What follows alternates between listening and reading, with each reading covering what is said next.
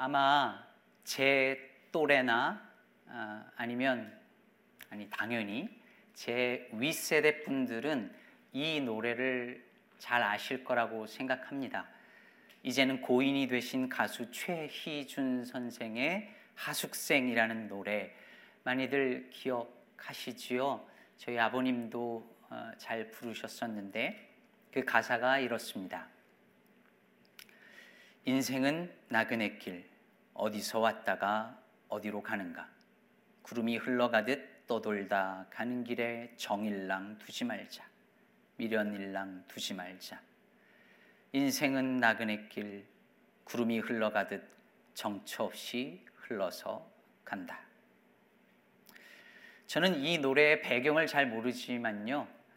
음, 제목이 하숙생인 것으로 보아서 그냥 상상을 해보건데 하숙생이 하숙집 주인 아가씨와 눈이 맞아서 요즘 말로 썸을 타지 않았나 생각을 해봅니다. 그런데 인생은 나그네길이어서 구름이 흘러가듯 정처 없이 흘러간다는 거예요. 그러니 정주지 말고 미련 두지 말자는 거죠. 이 노래와 비슷하면서도 조금 다른 시가 한 편이 있습니다. 여러분들도 잘 아실 텐데요. 천상병 시인의 귀천이라는 시입니다. 나 하늘로 돌아가리라. 새벽빛 와 닿으면 쓰러지는 이슬 더불어 손에 손을 잡고 나 하늘로 돌아가리라. 노을빛 함께 단 둘이서 기슭에서 놀다가 구름 손짓 하면은 나 하늘로 돌아가리라. 아름다운 이 세상 소풍 끝내는 날 가서 아름다웠다고 말하리라. 하숙생은 인생을 나그네 길로 표현하고요. 귀천은 인생을 소풍이라고 표현합니다. 이 둘 다 이 땅에서의 삶을 잠깐 지나가는 것으로 표현한다는 데 있어서 공통점이 있어요. 그런데 둘 사이에 결정적인 차이점이 있습니다. 그게 뭘까요? 정재창 교수님의 책에 보면 둘 사이의 차이를 이렇게 말합니다. 이것이 나그네와 방랑, 나그네의 방랑과 소풍의 차이다. 둘 다 집 떠나는 것은 같다. 하지만 전자는 오고 감에 정처가 없고 후자는 분명하다. 즉, 나그네는 어디로 가는지 정착지가 정해져 있지 않아요. 구름 가듯 흘러갑니다, 그냥.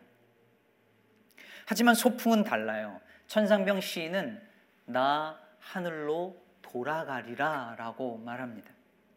자신이 하늘로부터 왔고 그래서 다시 그곳으로 돌아간다는 분명한 삶의 목적지, 정착지가 있습니다. 자, 어느 것이 성경에서 말하는 우리 인생에 더 가까울까요? 나그네 방랑보다 소풍이죠. 우리는 돌아갈 본향이 있으니까요. 이번 주 우리가 묵상한 베드로 전서에는 나그네라는 단어가 세 번 등장을 합니다.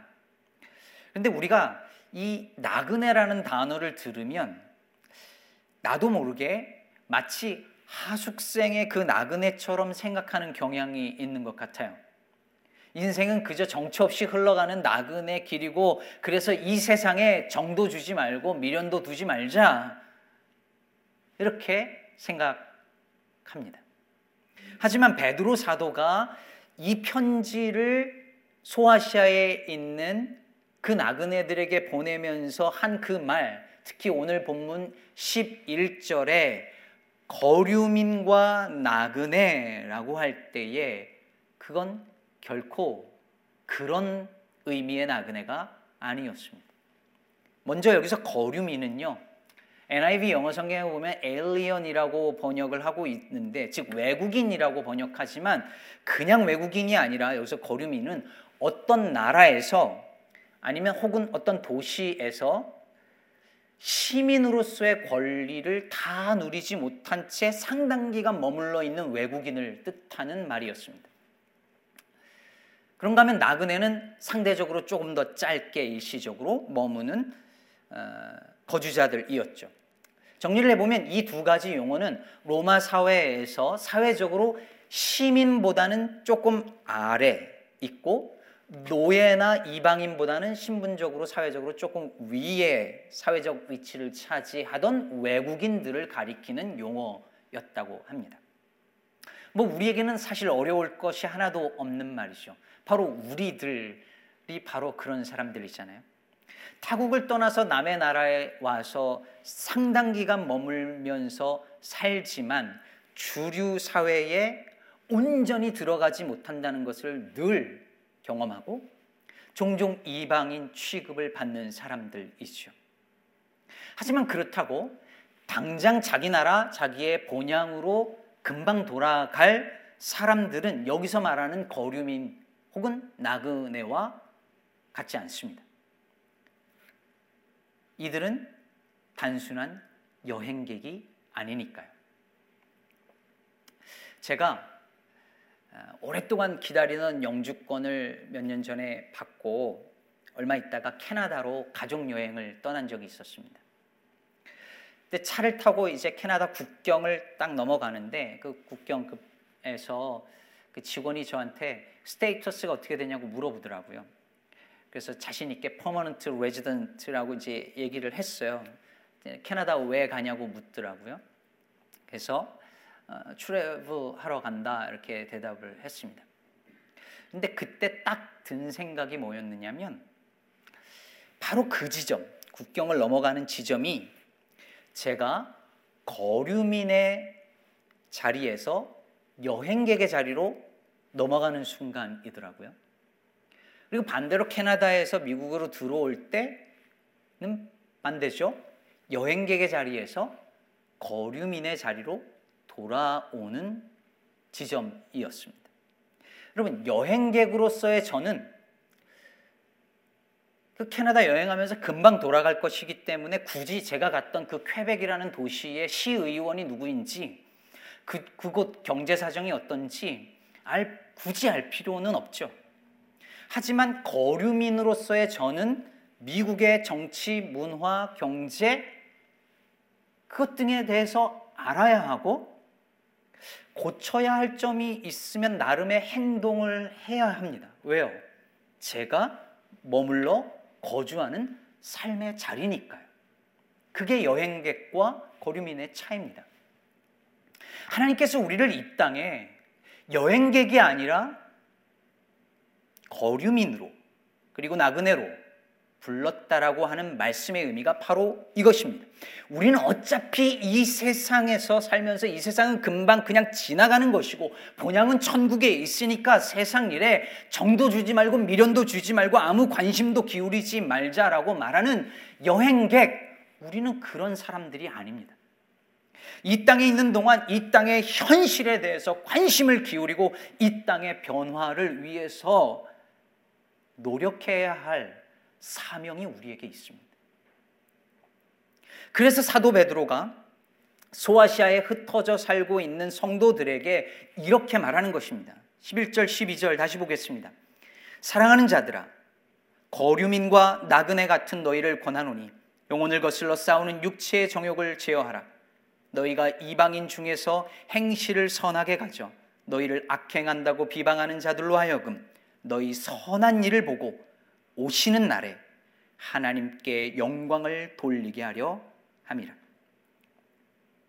당신들이 머물러 사는 그곳에서 육체의 정욕을 따라 살지 말고 그 육체의 정욕을 제어하고 선하게 사십시오.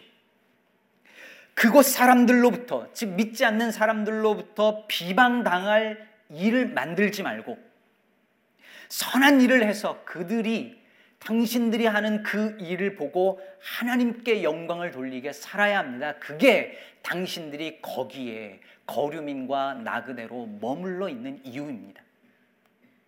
이렇게 말하는 거예요.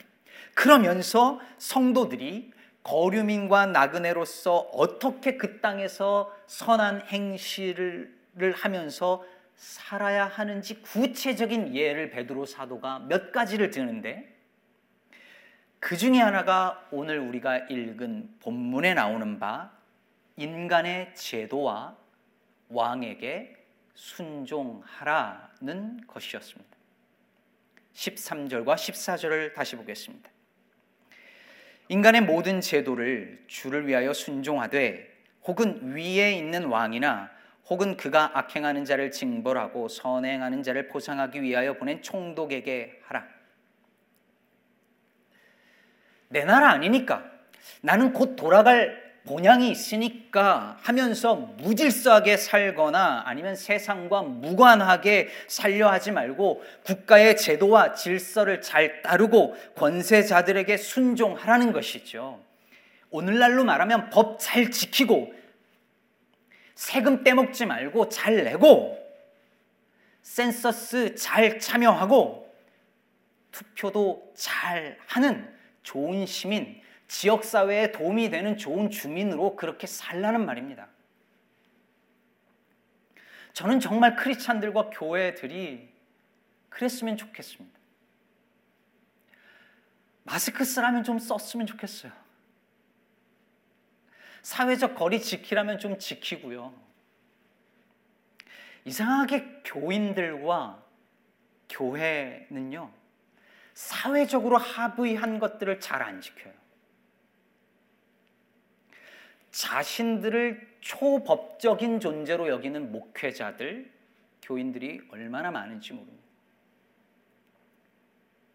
공공도로 점유해서 예배당 지어놓고 사회법보다 영적 제사법이 더 높다고 이런 말들을 합니다. 저는 오늘날 교회와 그 교회를 구성하고 있는 성도들이 더 성숙한 시민 의식을 가지고 그리고 행동하는 것이 하나님께 영광 돌리는 길이라고 저는 그렇게 믿습니다. 우리가 그렇게 살아야 한다고 믿습니다. 그런데 그게 다는 아닙니다. 우리는 역사 속에서 왕과 권세자들과 제도에 복종하라는 말이 어떻게 악용되어져 왔는지를 잘 알고 있죠. 군부 독재 시절에 교회에서 정부 권력에 저항하지 말고 순종하라고 하면서 든 본문이 바로 오늘 본문 베드로전서 2장이었고 특히 로마서 13장이었습니다. 로마서 13장 1절은 이렇게 말하죠.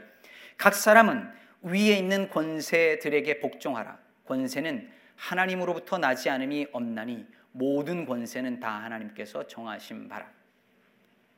그러니 정부 권력과 제도에 순종하고 데모하지 말고 그렇게 순종하라고 했죠. 실, 실제로 일제 강점기에도 이 로마서 13장 1절이 그렇게 쓰이기도 했습니다. 하지만 여러분, 이 구절은 세상의 권세를 절대화하는 말씀이 아니라 오히려 상대화하는 말씀입니다. 생각해 보세요. 이 당시에 황제는 신이었죠. 황제의 권세는 곧 신의 권세였습니다. 그런데 바울이 그 권세가 하나님이 정하신 것이라고 하는 거예요. 그 말은 그 권세를 하나님이 가져가실 수도 있다라는 말이죠. 여러분, 당시에 이 말이 얼마나 혁명적인 이야기로 들렸을까요? 오늘 본문도 마찬가지입니다. 13절에서 베드로가 말하기를 인간의 모든 제도를 주를 위하여 순종하되라고 말합니다. 주를 위하여라는 단서가 붙습니다. 로마 왕이 주가 아닙니다. 하나님이 주이십니다. 아니, 하나님만이 주 되십니다. 그러므로 이 구절은 이 구절 역시 왕의 권력을 주 대신 그분 아래 위치시키는 말씀인 것이죠.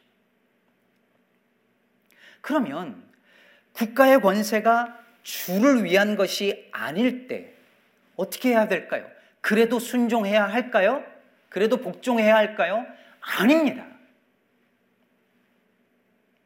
14절에서 말하는 권세자는 악행하는 자를 징벌하고 선행하는 자를 포상하기 위해서 세워진 그 권세인데 그가 오히려 선행하는 자를 벌하고 악행하는 자를 포상하면 어떻게 할까요? 그래도 순종해야 할까요? 아닙니다. 성경에 나오는 주의 제자들 그리스도인들은 그가 그들이 살고 있었던 지역에서 좋은 시민이었고 좋은 주민이었지만 권력자들이 악행을 저지를 때 그들은 언제나 저항했습니다. 불순종했습니다. 제도와 왕에게 순종하라고 가르친 베드로였지만 만약에 그가 권세자들과 왕에게 순종만 했다면 베드로가 십자가에 거꾸로 달려서 순교하는 일은 아마 없었을 것입니다. 역사적으로 보아도 시민 불복종이 없었더라면 여성은 아직도 투표하지 못하고 있었을 것이고 흑인들은 아직도 노예로 살거나 더 극심한 차별 속에서 살아가고 있을 것입니다. 그러므로 악한 제도와 권세에 저항하는 것은 시민인 동시에 그리스도인인 우리의 마땅인, 마땅한 태도이자 사명인 것입니다.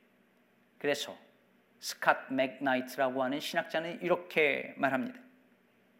그리스도인들은 그들이 주님께 순종적이기, 순종적이기에 선한 시민인 것이지 그들이 국가에 순종적이기에 선한 그리스도인들은 그리스도인들인 것은 아니다. 다시 한번요. 그리스도인들은 그들이 주님께 순종적이기에 선한 시민인 것이지 그들이 국가에 순종적이기에 선한 그리스도인들인 것은 아니다. 우선순위가 있고 이것이 바뀌면 안 된다는 말이겠죠. 근데요, 이게 그렇게 말처럼 쉽지가 않습니다. 참 이상하죠? 과거에 위의 권세에 복종하라 라고 가르치던 이들이 오늘은 세상 법보다 하나님의 법이 위에 있다라고 주장합니다. 자신들이 좋아하는 제도나 정치인이면 하나님이 주신 권세니까 순종하라고 가르치고 자신들이 싫어하는 제도나 정치인이면 하나님을 위해 불순종하라고 말합니다. 자신들의 욕망과 이념과 진영 논리를 따라서 말씀을 다르게 적용합니다. 우리라고 다른가요? 자신의 편의에 따라서 내가 놓여져 있는 어떤 삶의 자리나 형편에 따라서 말씀을 다르게 적용해요. 남을 공격할 때는 말씀을 칼날같이 적용하고 나에게 적용할 때는 그렇게 너그러울 수가 없어요. 그래서 여러분 우리는 사도 베드로가 11절과 12절에서 한 말씀처럼 끊임없이 자신을 정직하게 돌아보아야 합니다. 우리가 영혼을 거슬러 싸우는 육체의 정욕을 제어하고 있는지, 즉, 내 욕망을 채우려고 하는 것은 아닌지, 그리고 12절에서 보여주듯이 우리가 하는 그 일이 사람들이 보고서 하나님께 영광을 돌릴 만한 것인지, 즉, 믿지 않는 자들도 칭찬할 만한 일인지 돌아보라는 것입니다. 자, 여러분 보세요. 이 땅에서 거류민과 나그네로 산다는 것은 절대 쉬운 일이 아닙니다. 만약에 여러분들이 그것이 그것의 어려움을 느끼지 못하고 산다면 여러분은 세상에서 떠나서 단절되어 살거나 아니면 세상에 너무 동화되어 버렸기 때문일 것입니다. 자칫하면 우리는 이 세상은 내 집은 내 집이 아니야. 세상 일에 관심 둘 필요 없어 하면서 세상과 무관하게 살거나 아니면 세상 질서와 법에 초월한 것처럼 삽니다. 또 한편으로는 세상 질서와 법에 지나치게 순종적이다가 하나님의 뜻에 어긋난 일에 저항 하나도 하지 못하는 그저 세상 질서에 잘 착하게 순응하면서 사는 소시민밖에 되지 못할 수도 있습니다. 우리는 세상과 완전히 단절해서도 안 되고 그렇다고 세상과 완전히 동화되어서도 안 됩니다. 더구나 그뿐이 아니죠. 우리는 우리의 일이 하나님 법께 순종하는 일인지도 점검해야 하고 동시에 그 일이 사람들로부터 세상 사람들로부터 칭찬받는 일인지도 돌아보아야 합니다. 그럼 이렇게 사는 게 이렇게 하는 게 가능한 일일까요? 저는 불가능해 보입니다. 누구도 이걸 완벽하게 해낼 사람이 없습니다. 네, 그렇습니다. 완벽하지 않아도 괜찮습니다. 주님은 우리에게 이 모든 걸 완벽하게 해내라고 우리를 독촉하지 않으세요. 다만 네가 거기에 거류민과 나그네로 산다는 것을 늘 기억하라고 우리에게 상기시켜 주고 계십니다. 제가 몇 년 전에 제가 예전에 섬기던 교회에서 음, 성경 공부를 인도하고 있었는데요. 갑자기 이민국에서 조사를 나왔습니다. 어, 제가 종교 비자를 받고 영주권 수속을 하던 중이었는데 종교 비자 상태에 있는 사람들 혹은 신청자를 대상으로 무작위로 선정해서 실사를 나온다는 얘기를 들었는데 마침 저하고 저희 교회가 걸린 거죠. 저는 이제 영주권을 준비하고 있는 상태여서 그때 실사가 나온 게 되게 당황스럽긴 했어요. 근데 이제 상담을 하는데 그 실사 나오신 그 이민국 담당자가 실제 교회가 존재하는 교회인지 제가 제출한 서류 내용하고 제가 얘기하는 게 다 일치하는지를 꼼꼼하게 조사를 하더라고요. 이 말을 뒤집어서 생각을 해보면 실제 존재하지 않는 교회들이 있다는 거예요. 그러니까 신분 문제 해결 목적으로 가짜 교회를 만들거나 가짜 목사 신분으로 조작하는 경우들이 있었기 때문에 이런 일을 한다는 것이죠. 아니면 실제 하지 않는 일을 부풀리거나. 목사와 교회가 이런 식으로 신뢰를 잃고 때로는 의혹의 대상이 된다는 것이 새삼스러운 일도 아닌데 씁쓸하더라고요.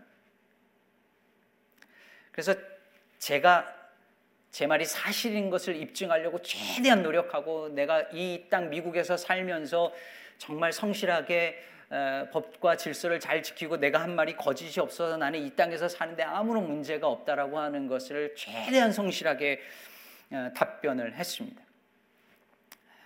그래서 긴장하면서 다 답변을 잘 했어요. 근데 그분이 쫙 질문을 수없이 하고 나서 마지막으로 제기한 그 질문이 결정적이고 압권이었습니다. 이렇게 물어보더라고요. 하나만 더 묻겠는데, 실은 아, 내 아내가 한국 교회에 와 있다니까 이 질문 꼭 한번 물어봐 달라는 것이 있었답니다. 한국 드라마 보려면 어떤 사이트가 좋으냐? 이게 마지막 질문이었습니다.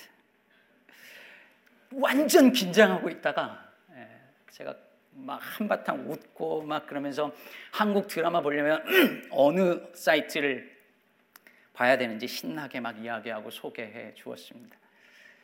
진짜 재밌는 경험이었어요. 근데 재밌는 경험이었던 이유 중에 하나는 제가 어떻게든 이 미국 땅에서 거주하기에 아무 문제 없는 사람인지 최대한 증명하려고 서류 준비하고 인터뷰를 했는데 결정적으로 마지막에 그분이 제가 한국 사람이라고 하는 것을 내가 누구라고 하는 것을 깨닫게 해 주시더라고요. 그분 역시 제가 이 미국 땅에서 합법적으로 거주할 수 있는 사람인 걸 인정하면서도 제가 여전히 한국 사람이라는 것을 계속 알고 기억하고 있었던 거죠. 사랑하는 여러분, 이 세상에서 우리는 최선을 다해 살아야 합니다. 잠시 구름 흘러가듯 정처 없이 그냥 어디론가 떠돌아다니는 나그네 방랑길 아닙니다. 이 사회 한 구성원으로서 책임을 다하고 가능한 한 좋은 시민으로서 지역사회에 도움이 되는 좋은 주민으로서 살아가야 합니다. 그러나 동시에 우리는 궁극적으로 우리가 누구인지를 잊어서는 안 됩니다. 우리 주변에 있는 모든 사람들도 우리가 누구인지 알게 해야 합니다.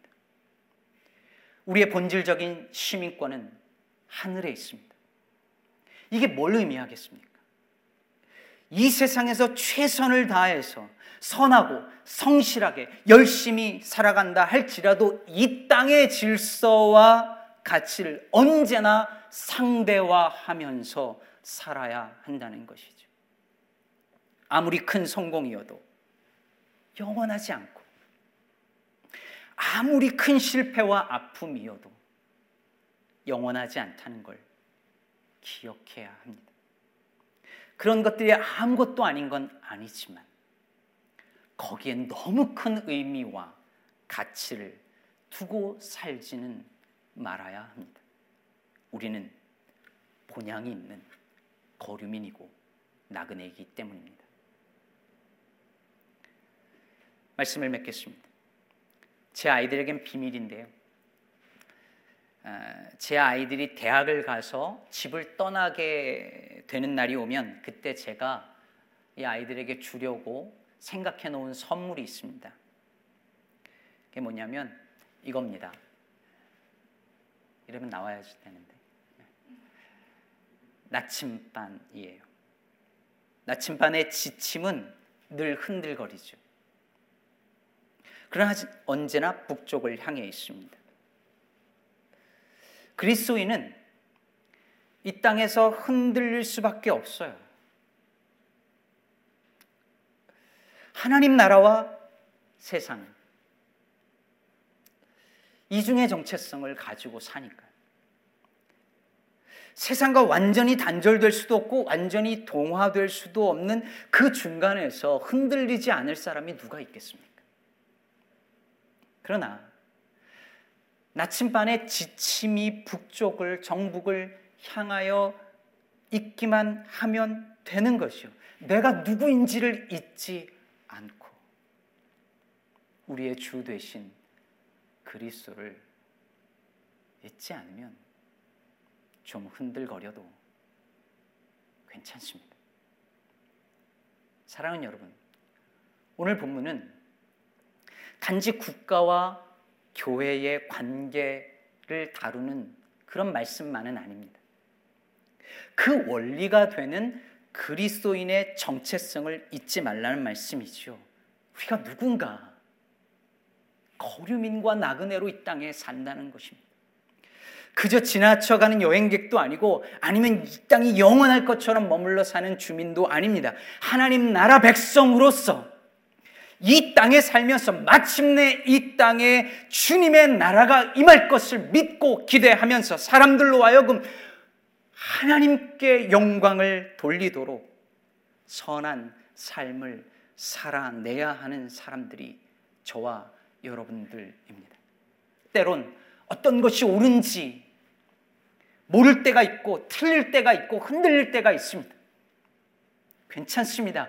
흔들려도 괜찮습니다. 아니, 충분히 흔들리십시오. 누군가 말했듯 흔들리지 않고 피는 꽃이 어디 있겠습니까?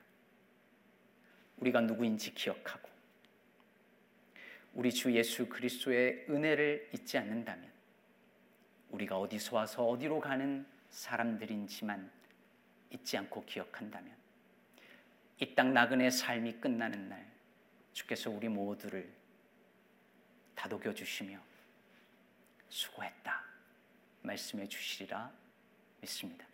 이 은혜가 이 땅의 거류민과 나그네로 사는 저와 여러분 모두에게 임하기를 주의 이름으로 축복합니다.